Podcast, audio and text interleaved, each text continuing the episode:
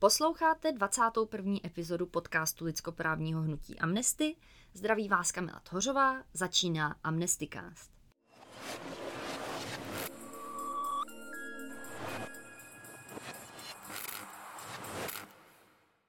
Pozvání do dnešního dílu přijala Irena Hůlová, vedoucí oddělení advokacy v České Amnesty a koordinátorka kampaně Chce to souhlas, která v únoru slaví rok od svého spuštění. Irčo, vítej. Ahoj Kamčo, díky za pozvání. Jako první věc bych se tě chtěla zeptat, co vlastně znamená advokacy? Co je tvoje náplň práce v Amnesty? Tak advokacy velice jako ve stručnosti zjednodušeně by se dalo říct, že je takový lobbying. A hezky s oblibou říkám, že já lobuju za ty dobrý věci, nebo že my tady lobujeme za ty dobrý věci. Je to vlastně styk s politikama, s vládou, zákonodárcema, úředníkama, monitorování té lidskoprávní agendy, jak v Česku, ale tak i na mezinárodní úrovni, takže se i koukáme, co se děje na úrovni Evropské unie, OSN a dalších takových jako organizací. A zároveň nějakým způsobem přinášíme tu expertízu a snažíme se ji jak dodávat těm politikům, takže prostě bereme naše výzkumné reporty, překládáme je, bavíme se s nima o tom, tak ale i zároveň v rámci jako Amnesty takové šíříme nějakou osvětu a snažíme se propojit tu veřejnost s těma našima výzkumama. Koho si už zajímavého potkala za tu dobu, co děláš v Amnesty? Máš nějaký úlovky? Já mám jako spoustu historek, ale většina z nich není úplně publikovatelná tady v podcastu, jsou spíš tak jako na pivo. Ale třeba teď nedávno jsme byli na Ministerstvu zahraničních věcí a mně přijde, že pokaždé, když tam jdeme, tak nám tam ukazují nějaké zajímavé věci, které se pojí s osobou Jana Masaryka. Minule to byly dlažební kostky, na které vypadl nebo byl zhozen, teď to byla koupelna, úplně naposled nám tam ukazovali židli Heindricha, toho nacisty, která tam pořád je v jedné z takových reprezentativních místností a říkali nám, ale my na ní nikdy nesedíme, protože je tady pověra, že když se na ní sednete, tak do roka umřete. V úvodu zaznělo, že jsi manažerka kampaně Chce to souhlas. Můžeš nám ji nějak přiblížit? Tak kampaň Chce to souhlas jsme začali před téměř rokem, 14. února 2021, a ta kampaň se zabývá problematikou znásilnění a sexuálního násilí jako takového. Je vlastně trošku modelovaná na kampaních, které Amnesty vede v dalších evropských zemích a vlastně začalo to v roce 2018. Má takové jako dva hlavní cíle. Jedním z nich je vůbec jako mluvit o té problematice znásilnění, sexuálního násilí, obtěžování, jak často v té společnosti je, a bořit různé mýty, které se s tím pojí. A zároveň druhým velkým cílem té kampaně je napravit definici znásilnění v trestním zákoníku České republice, tak aby ta definice opravdu odpovídala tomu, jak se v reálu to znásilnění děje. Jak vypadá ta současná definice zákona a jak ji chceme změnit, nebo proč potřebujeme novou? Ta současná definice vlastně říká, že znásilnění je pohlavní styk, který se stane za použití násilí, nebo pohrůžky násilí, nebo zneužití bezbrannosti. A co to v praxi znamená pro lidi, kteří nejsou právníci, je, že vlastně u nás je takové jako rovnítko mezi tím násilím a znásilněním. A vychází to z toho, že lidé si často myslí, že typické znásilnění se děje někde v parku, v noci, kde se na vás vrhne nějaký člověk, často muž, který vás tam prostě zmlátí, je tam spoustu krve a podobně. Takhle typické znásilnění prostě nevypadá. Z výzkumu vyplývá, že až 90% obětí nebo přeživších toho pachatele znásilnění znalo. Čili to byl nějaký jejich partner, vedoucí třeba v nějaké organizaci, otčím, učitel. A často tam jako nedošlo k násilí fyzickému. Ta oběť často zamrzla a byla se úplně neschopná bránit, což je velice dobře popsaný jev v odborné literatuře, protože když dochází vlastně k tomu znásilnění nebo vy se ocitnete v té situaci, tak vy máte často jako pocit, že umřete. Vy nevíte, jestli ten pachatel v uvozovkách vás jenom znásilní. Vy se opravdu bojíte o život a přirozená obrana našeho organismu v takovýchto situacích je zamrznout. Prostě úplně stuhnout. A právě ty oběti toho znásilnění to často popisují, že to bylo, jak kdyby měli ruce a nohy z olova. A oni prostě třeba jenom se zmohli na začátku, jako řekli, ne, já to nechci nebo něco, ale pak prostě vůbec se nedokázali pohnout, nedokázali zase vypravit hlásku. A bohužel v těchto případech často, pokud se to opravdu dostane k soudům, tak u nás to prostě není považováno za znásilnění. U nás se prostě ta definice tak vykládá, že prostě pokud tam nebylo to násilí nebo ta pohrůžka toho násilí, tak to nebylo znásilnění. A proto potřebujeme definici, která je založená na souhlasu. My chceme, aby to znásilnění bylo o tom, zda ty lidé, kteří provozovali ten pohlavní styk, jako souhlasili s tím, řekl někdo ano, řekl někdo ne. A ne, jestli vás k tomu někdo donutil, protože vám dal pěstí. Existuje už někde v nějakých třeba zahraničních státech ta definice na souhlasu založena? Existuje. V současné době je v 13 zemích a další země o ní jednají. Není to žádný nový nevyzkoušený koncept. Například ve Velké Británii takovou tu definici mají už od roku 2003. Je to i teď v zemích, jako je například Slovinsko nebo Chorvatsko. Takže ani to nejsou takové ty z našeho pohledu třeba typicky progresivní země, jako je Švédsko nebo ta Británie i. A zajímavostí je, že tuto nápravu té definice teď projednávají i na Slovensku, kde už ministryně spravedlnosti představila návrh, jak by ta definice vlastně mohla vypadat, takže se tam ta hlavní věc, kterou se ptají, je, zda tam byl nebo nebyl dán ten souhlas. A budou to, doufáme, projednávat někdy v březnu, v dubnu letošního roku, takže jako vyvíjí se to, i v Polsku se vlastně podobný zákon představil, ač zatím nebyl schválen. Existují třeba nějaké statistiky, výzkumy tady z těch zemí, kde definice na souhlasu založená je, jestli nedošlo třeba k nějakému zvýšení falešných obvinění nebo stížení prokazování u soudu, jak to tam funguje? Co je důležité si uvědomit u té definice, je, že to není jako něco, co vyřeší celou tu problematiku. Je to pouze jedna z nějakých stavebních jako kostiček, která napomůže tomu, aby jsme tu problematiku toho sexuálního násilí nějakým způsobem řešili. A řešit ji musíme. Já jsem na začátku nezmínila, že u nás se podle výzkumu stane 12 000 znásilnění ročně. To znamená, že denně dochází k 34 znásilněním. A pouze 1 nebo 2 z těchto znásilnění jsou nahlašovány. Takže pouze okolo 5% všech znásilnění je nahlášeno. To je obrovská míra latence, čili nenahlášenost toho trestného činu. A je to opravdu velký problém, který jako v poslední době se víc otevírá a mluví se o něm. Znásilnění zažije 1 z 10 žen v České republice a 1 z 3 se setká se sexuálním obtěžováním. Takže je to něco, co je velký problém. A ta definice v těch zemích, kde už byla schválená, tak napomohla tomu, aby se o tom více mluvilo, a aby lidé chápali tu důležitost toho souhlasu a vlastně ptali se, co to znamená teda v praxi, nějakým způsobem s tím operovali.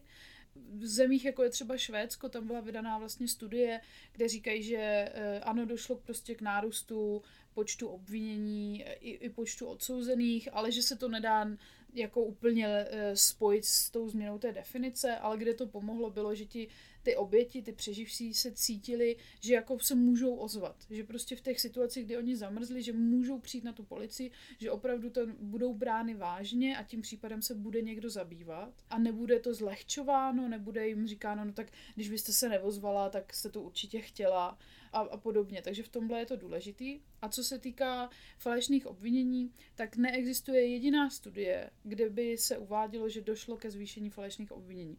To já bych řekla, že je přesně jeden z těch mýtů, který se s tímto pojí. V žádné zemi prostě to nepozorovali, že by se zvedl počet falešných nahlášení. Samozřejmě je to něco, co se děje, ale děje se to u všech trestných činů. Je to trestný čin, který se stejně tak jako vyšetřuje. Jsou to desítky případů ročně. Je to něco, co se zatím v praxi nikdy nepotvrdilo, že by změna té definice vedla k nárůstu falešných obvinění. Čili nemáme důvod si myslet, že by to tak bylo tady.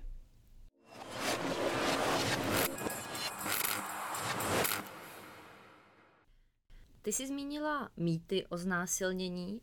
Já vím, že jich je mnohem víc než ten jeden, co jsi zmínila. Můžeš nám je nějak přiblížit, nebo o co se vlastně jedná, co se nejčastěji opakuje? Ten jako prvotní je, že znásilnění se děje mezi někým, kdo se nezná, že ty osoby se neznají, že to bylo většinou někde venku v parku.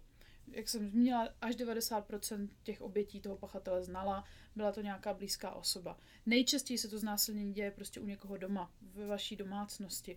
V 50% je to váš partner nebo partnerka. Já bych měla říct, že znásilnění se samozřejmě děje i na mužích, ale v nejčastěji se děje, až v 90% případů se děje ženám, nebo ty oběti jsou ženy. A lidé si prostě neuvědomují to zamrznutí, že dochází k tomu, že vlastně ta obrana vaše je, že vy se nedokážete bránit. Že to je jako něco, co je samozřejmě velice těžké dokázat, a pokud by to bylo projednáváno u těch soudů, tak se musí se vést to důkazní řízení, ale už v dnešní době se dá prokázat, zda tam bylo to zamrzení nebo nebylo, jsou různé psychologické posudky, které se dělají, a ty soudy se s tím umí do jisté míry vypořádat. A pak je hrozně důležitý mít jako na mysli, že ten souhlas je odvolatelný a vy kdykoliv můžete prostě říct, ne, já už dál nechci. Takže když přesně takový to jako, no když ona s váma šla domů, no tak co jiného čekala, že jo, to už jako, to je prostě automaticky, že tam k tomu sexu muselo dojít, ale to vůbec není automatický, prostě ještě, že s váma jako někdo šel domů, vůbec neznamená, že ten člověk pak s váma bude mít sex, a on třeba i může říct, jo, hele, tak budu s tobou spát, a pak se to prostě rozmyslí a řekne, hele, ne. A je hrozně jako důležitý, aby to ty osoby respektovaly a řekli, jo, ale tak OK, vy můžete být samozřejmě zklamaný a říct si, no, tak tohle není to, co jsem čekal. Ale to, že s váma ještě někdo jako šel domů, nebo že se s váma začal líbat, ještě neznamená, že vám dává jako souhlas pro veškerou sexuální aktivitu. Poslední takový jako častý mýtus bych nazvala tím, že ta oběť si za to nikdy nemůže. Za znásilnění může ten pachatel nebo pachatelka, ale ne ta oběť. Takže to, že vy jste byla podnapilán, nebo jste měla krátkou sukni, nebo že kluk měl nějaký vyzývavý tričko, to nikdy neznamená, že jste nějakým způsobem spoluzodpovědná nebo spoluzodpovědný za to znásilnění. Odpovědný je pouze ten násilník nebo ta násilnice. Zpátky ještě k souhlasu a možná k aktu jako takovému. Jak se dá zjistit, že s tím někdo souhlasí, že s tebou chce mít sex? To je velice dobrá otázka, kterou nám často pokládají. A já si myslím, že ve většině případů jako lidi ví, jak poznat souhlas. Když se někoho zeptáš, hele, chceš ještě pivo, tak ten člověk na tebe může zakývat jenom, nebo může říct ano, nebo na tebe může mrknout, anebo zakroutí hlavou. A ve všech těch případech ty víš, jestli ten člověk souhlasil nebo nesouhlasil s tím, že se ještě dá to pivo. A stejně tak to je přesně s tím pohlavním stykem. Zapojuje se ten člověk, líbá tě, šahá na tebe, vypadá, že se mu to líbí, a když tam jenom leží, nehejbe se, je jak dřevěný prkno, tak je asi něco jako není v pořádku. A pak se člověk musí zeptat. Když si prostě člověk není jistý, tak není nic špatného na tom se zeptat a říct, líbí se ti to, mám pokračovat, chceš to?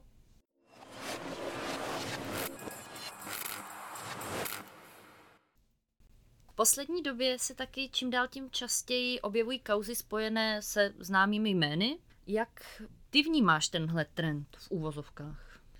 Tak do jisté míry pozitivně, v tom smyslu, že to otevírá tu diskuzi. A já myslím, že v posledním roce díky kauzám, jako je Dominik Feri, psycholog Cimický, tak jsme viděli, že to téma mediálně rezonovalo i u politiků.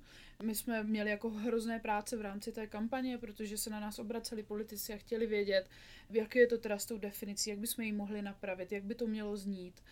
Bylo vidět, že jako chtějí něco dělat. Já si tu práci na tomto tématu užívám v tom smyslu, že ne všechny amnestyácká témata jsou populární a občas pracujeme na něčem, co třeba u politiků vůbec nerezonuje, ale tohle téma a sexuální násilí jako takové u těch politiků rezonuje, oni s ním něco dělat chtějí.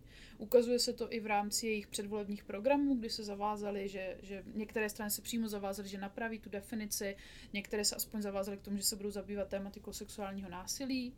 A teď po volbách vznikl vlastně podvýbor pro domácí a sexuální násilí a je zhoda napříč všemi stranami, že s tím něco chtějí dělat. Takže to my doufáme, že jako postupně se takto jako bude vyvíjet. Ale co je jako negativní v těch kauzách, je, že se bohužel ukazuje, a my to z těch výzkumů víme, ale prostě se to znovu potvrzuje, že je to hrozně rozšířené a že se to týká opravdu nás všech. Pokud nikoho neznáte, kdo zažil sexuální násilí nebo obtěžování, tak se zeptejte. Zeptejte se svých kamarádek, zeptejte se v rodině a já vám garantuju, že prostě narazíte na někoho, kdo to zažil. Protože je to opravdu rozšířené. Jak jsem říkala, 1 z 3 žen zažije sexuální obtěžování, 1 z 10 zažije znásilnění. Zároveň se ukazuje, jak je to hrozně složitá tématika. Protože děje se to za zavřenými dveřmi, kde prostě často nikdo kromě těch dvou lidí není a ve finále je to pak slovo proti slovu a komu máte věřit. Zejména, kde jsou to osoby, které jsou nějak ve veřejném světle, spoustu lidí jim věří a je pak hrozně jako těžko představitelný, že oni jsou zrovna ty násilníci. Prostě my z těch výzkumů a z toho, jak často se ty ženy ozýváme, víme, že se to bohužel děje a že to tak je a já jsem ráda, že se to tady jako otevírá to téma a zejména to rezonuje u mladší generace, která už nechce žít ve společnosti, kde se sexuální násilí toleruje. Protože i dřív se dělo znásilnění. Znásilnění tady vždycky bylo a je. Vlastně často se setkáváte s tím, že vám řeknou, no to si prostě nech pro sebe a tady ta osoba by nikdy nic neudělala a i kdybych ti věřila, tak to nemá vůbec smysl se ozývat a celý se to tak jako zamete pod koberec. Ale já myslím, že v posledním roce se ukázalo, že prostě už je tady obrovské množství lidí, kteří už takhle nechtějí žít a už to nechtějí tolerovat a nechtějí to zametat pod koberec. A chtějí říct prostě sexuální násilí není nikdy v pořádku a lidé, kteří ho páchají, prostě už jim to nemůže procházet a my proti tomu něco budeme dělat. A k tomu je vlastně naše kampaň, která dává jako platformu těmhle lidem, aby řekli, hele tak jo, pojďme tady tohle konečně vymítit nebo aspoň snížit to šílené číslo 12 000 znásilnění ročně. Ty zníš hrozně motivovaně a já i vím, že do té kampaně jakoby dáváš hodně práce a hodně energie, ale je to práce jakoby hodně často s přeživšíma a ta tématika je jako skrz negativní. Tam vlastně takový ty pozitiva práce v Amnesty, kdy někde někoho propustí nebo se něco povede, tady prakticky nejsou, protože všechny oběti, přeživší, se kterýma se potkáš nebo případy, na kterých stavíme, už se staly a už s nima vlastně nejde nic udělat. Jak se do toho dokážeš vždycky jako namotivovat zpátky, nebo není to ubíjející, bych možná řekla? Já právě jako si myslím, že tohle téma je super v tom, že lidi v něm fakt chtějí něco dělat. Ale je to napříč tou společností. My máme petici, která vlastně tlačí na zákonodárce, aby napravili tu definici a v loňském roce to byla naše nejvíc podepsaná petice, takže jako je vidět, že já jako cítím tu podporu té veřejnosti a je super, že zmínila ty přeživší, protože my spolupracujeme s několika přeživšíma, kteří zažili znásilnění nebo oběťma znásilnění a to jsou jako úžasné ženy, které jako mě to naopak dodává tu energii, protože každá je prostě jiná a každá je to neuvěřitelně silná osobnost a je jako super vidět, že to, že se vám ještě stalo něco takovýhleho, tak vám to ten život nemusí zničit a vy se tomu jako můžete postavit, můžete něco prostě udělat a je jako super teďka mít nějakou znovu jako platformu a říct, hele, tak pojďte to s náma měnit a oni jsou do toho zapálení a chtějí to měnit a ukazovat na to a vědět, že můžete přispět tomu, aby se tyhle věci už nestaly dalším lidem. Takže tomhle jako je to super a jasně, člověk se musí trošku obrnit a občas už je pak takový jako cynický a když čte nějaký ty příběhy, tak prostě si říká, no zase další příběh, prostě to už jsem tady četla jako 50krát, ale jako je super s těma lidma být přímo v kontaktu, no. A ty sama si vlastně žila poměrně dlouhou dobu v Anglii, kde, jak už jsme říkali, zákon založený na souhlasu mají. Dá se nějak porovnat situace v České republice a Británii vlastně v přístupu k ženám, v problematice znásilnění, z tvojí vlastní zkušenosti? Dá. A je, jak říkáš, je zajímavý, oni ten zákon tam mají už od roku 2003, který je založený na souhlasu. Je to jeden z těch nejstarších, co se v Evropě týče. Ta Anglie je jinde k přístupu k těm ženám. Ale stále tam, prostě když se člověk podívá na ty jejich statistiky, kolik vlastně těch případů se dostává k soudu, kolik se jich daří vyšetřit, kolik se jich daří odsoudit, tak ty čísla jsou taky hrozně špatný. A jak jsem říkala, ta definice je nějaký začátek, ale rozhodně to není konec a rozhodně to není to jedno řešení. Ale co je třeba hrozně jako pěkný příklad, je vzdělávání soudců a vlastně přístup těch soudů k těm obětem, který bohužel u nás není vždycky takový, jaký by mělo být. Zabývá se tím hlavně iniciativa Bez trestu, která nějakým způsobem mapuje ty případy a tu soudní praxi a ty věci, které slýcháme od těch advokátů, který často zastupují ty oběti nebo chodí k těm soudům, tak jsou opravdu jako hrozný. A mě to vždycky jako naplňuje vztekem, když prostě slyšíte, jak ty soudci a soudkyně používají ty genderové mýty a používají různé věci ve stylu, jako mělo by docházet k oddělenému výslechu a oni tomu pachatelovi řeknou, ať se otočí ke zdi a prostě ta oběť má sedět vedle něj v té místnosti, což je naprosto jako nepřijatelný. U nás prostě existuje taková jako mantra, že soudci se sami prostě mají vzdělávat. Není žádné povinné vzdělávání, nejsou žádné kurzy, na které by měli chodit. Takže když jste se prostě v 60. letech stal soudcem, tak nebo v 70. tak to, jestli vy jste se pak někdy dál vzdělal v poznatkách tady viktimologie a problematiky znásilnění, je už na vás. Tady, když o tom mluvíte jako v české soudní praxi, tak všichni říkají, no prostě tak to je, protože jinak byste ovlivňovali nezávislost soudu. A my jsme se o tom bavili právě s kolegama z Británie a s advokátama, se soudcema a tam na nás všichni koukali úplně, že jsme jako přiletěli z vesmíru. Říkali, jak ovlivňuje nezávislost soudu, jako vykonávat nebo vést tady to soudní řízení právě v problematice znásilnění, sexuálního násilí je jako jedno z nejtěžších. Právě proto, že je to často slovo proti slovu. Fakt člověk musí být jako zkušený, aby věděl, jak tyto případy soudit a jak k ním přistupovat. A v Británii naopak musí podstoupit několik školení, odsoudit spoustu těch soudů jako společně s víc zkušenýma soudcema. A hrozně tam na to jako dbají, aby ti soudci opravdu byli jako kvalifikovaní a zkušení. Já si myslím, že tady na tom příkladu se jako ukazuje ten přístup té společnosti. Těm obětem se daleko víc věří. Není to tak zlehčovaný. Já se možná zkusím ještě k té Británii pořád vrátit a zeptám se tě i třeba na nějakou fakt jako osobní zkušenost toho. Tohle byla jako krásně popsaná systémová věc, ale fakt třeba něco, co by si řekla, tohle by se v Čechách nestalo, nebo naopak, tohle by se v Anglii nestalo. Já myslím, že vždycky prostě záleží na lidech, který člověk pozná. A tak, jak jsou jako slušní lidi tady, tak stejně tak jsou prostě v Británii jako lidi, kteří jsou slušní a normální.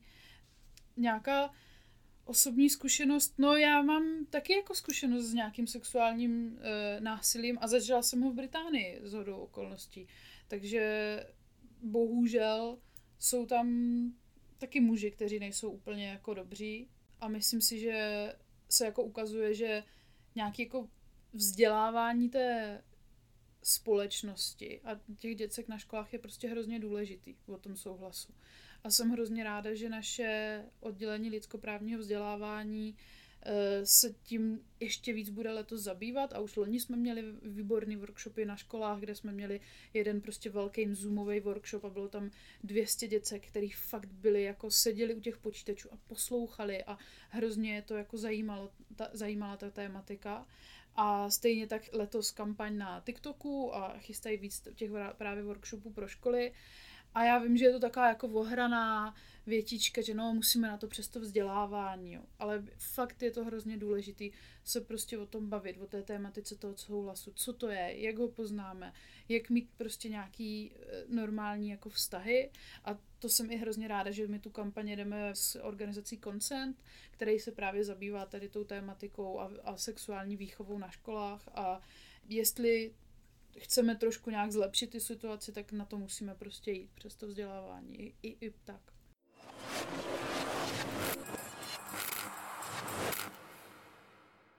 Kampaň vlastně teďka vstupuje do 2. roku. Rok už máme za sebou. Řekni nám, co se povedlo, nebo jaké jsou novinky. No povedlo se toho spoustu. Hlavně co se teda týče toho lobbingu, těch věcí v té sněmovně, kdy vlastně loni byla mimořádná debata o sexuálním násilí v poslanecké sněmovně, proběhl kulatý stůl, kde vlastně zástupci všech stran v poslanecké sněmovně se zavázali tou tématikou nějak zabývat, napravit tu definici, zavázali se v tom těch volebních programech. Je to teď v programovém prohlášení vlády, ač tam je teda jenom uvedeno, že se budou zabývat sexuálním násilím, ale teď vznikl ten podvýbor pro domácí a sexuální násilí A víme, že náprava definice je jedna z klíčových oblastí, kterou by se chtěli zabývat. Takže se zdá, že ta politická vůle tam je a teď ale potřebujeme najít, jak to teda bude znít. A to se ukazuje, že je teda daleko těžší, než jsme si mysleli, jako to opravdu slovíčkaření, jak ten nový paragraf bude napsaný, ale my doufáme, že se nám to teď v nadcházejících měsících povede a že ti zákonodárci představí nějakou novelu, ideálně, aby to byla vládní novela, aby to opravdu mělo jako podporu napříč všemi stranami. A jak jsem už zmínila, měli jsme vlastně úspěšný workshop na školách, byl zároveň webinář právě s těma našima přeživšíma, kde oni sdíleli ty zkušenosti. Je to na našem YouTube kanálu, takže to se můžete podívat zpětně. Vůbec se jako podařilo navázat vlastně tu spolupráci prostě s Konsentem, Ženy v právu, Česká ženská lobby, Bez trestu. Já si myslím, že tady jako vyrostlo spousta krásných iniciativ, které nějak společně jako pracují tady na té tématice. No a letos doufám, že to bude ještě 10krát větší a lepší. A můžeš být konkrétní? Co nás čeká? Jaké plánujete aktivity? A existuje třeba nějaká forma toho, jak kampaň podpořit, kde třeba najít informace? Určitě. Máme tu petici, jak jsem zmínila, která je na amnesty.cz/souhlas a už tam máme přes 12,5 tisíce podpisů a chtěli bychom ještě víc, aby jsme pak mohli opravdu ukázat těm zákonodárcům, že veřejnost za tímhle tématem stojí, takže pokud jste ještě nepodepsali naši petici, tak můžete. Zároveň máme kalhotky, na kterých je napsáno bez souhlasu nesundávej, takže ty můžete koupit na našem e-shopu. A zároveň máme stránku amnesty.cz/Chce to souhlas, kde se můžete dozvědět víc informací. Je tam ta problematika víc vysvětlená, i se tam trošku bavíme víc o tom právu, o těch mýtech a podobně, takže pokud byste se chtěli dozvědět víc, tak můžete tam. Zároveň tam takový malý kvíz, tak si můžete vyzkoušet vaše znalosti. No a takovou jako ostrou fázi té naší kampaně letos bychom chtěli zahájet na jaře.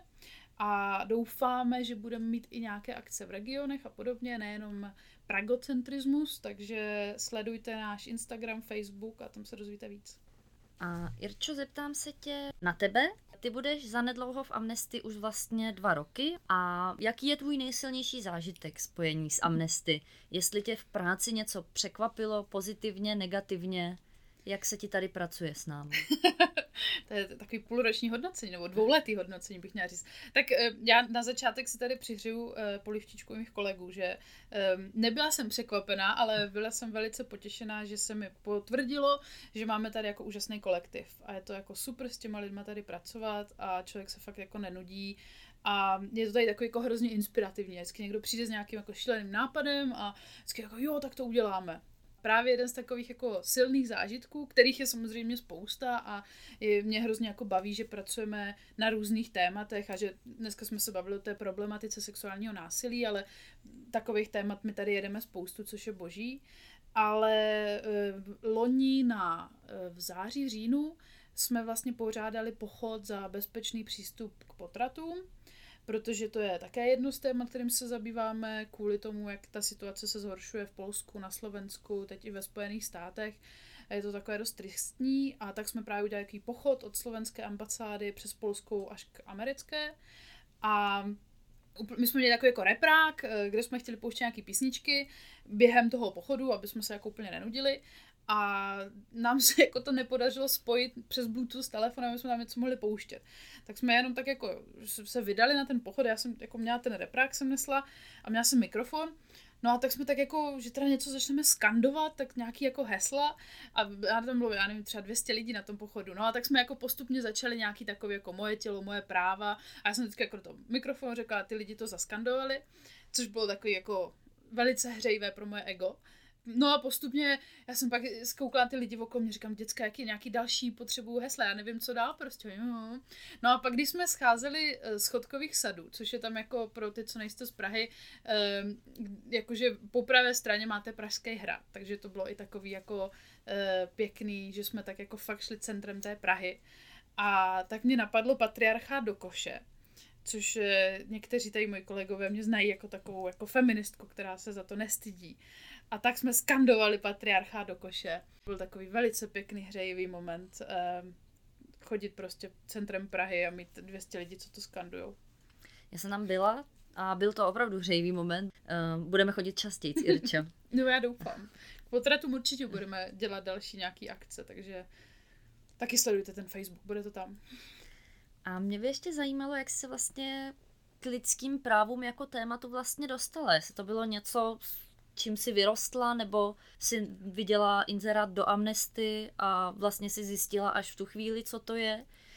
Ne, já jsem Amnesty znala, já mám vystudovaný mezinárodní vztahy a politologii a nějak jako skrz tady toho jsem se jako dostala a vlastně tím, že jsem vlastně studovala v Anglii, odkud Amnesty pochází, tak jsem tu organizaci znala velice dobře. Já úplně nevím, kam bych jako zařadila, kdy prvně jsem jako slyšela myšlenku lidských práv, ale když jsem vlastně si vybírala téma psaní bakalářky, tak jedna z mých profesorek vyučujících se zabývala tématem uprchlictví a vlastně migrační krizí v Evropě a vykládala mi o tom, jak si uprchlíci opalují konečky prstů, aby vlastně jejich otisky prstů se nedaly zaznamenat v tom systému, na základě kterého oni je pak posílají zpátky do té první země, do které se dostali. A mě to, já si úplně pamatuju, jak já jsem byla jako konsternovaná, že žijeme prostě, byl třeba rok 2015 a my žijeme prostě na takovém jako bohatém kontinentu a máme tady lidi, kteří si musí prostě zapalovačem jako spalovat prsty, aby se nedali poznat jejich otisky prstů. A říkala jsem si, to je přece úplně jako děsný, že to nejsme schopni řešit. Teď my máme tady jako takových lidí, který se jako jsou schopní, znají ty řešení, tak přece musíme být schopní tohle jako nějak vyřešit. A s těma lidma zacházet s nějakou jako lidskou důstojností a empatií.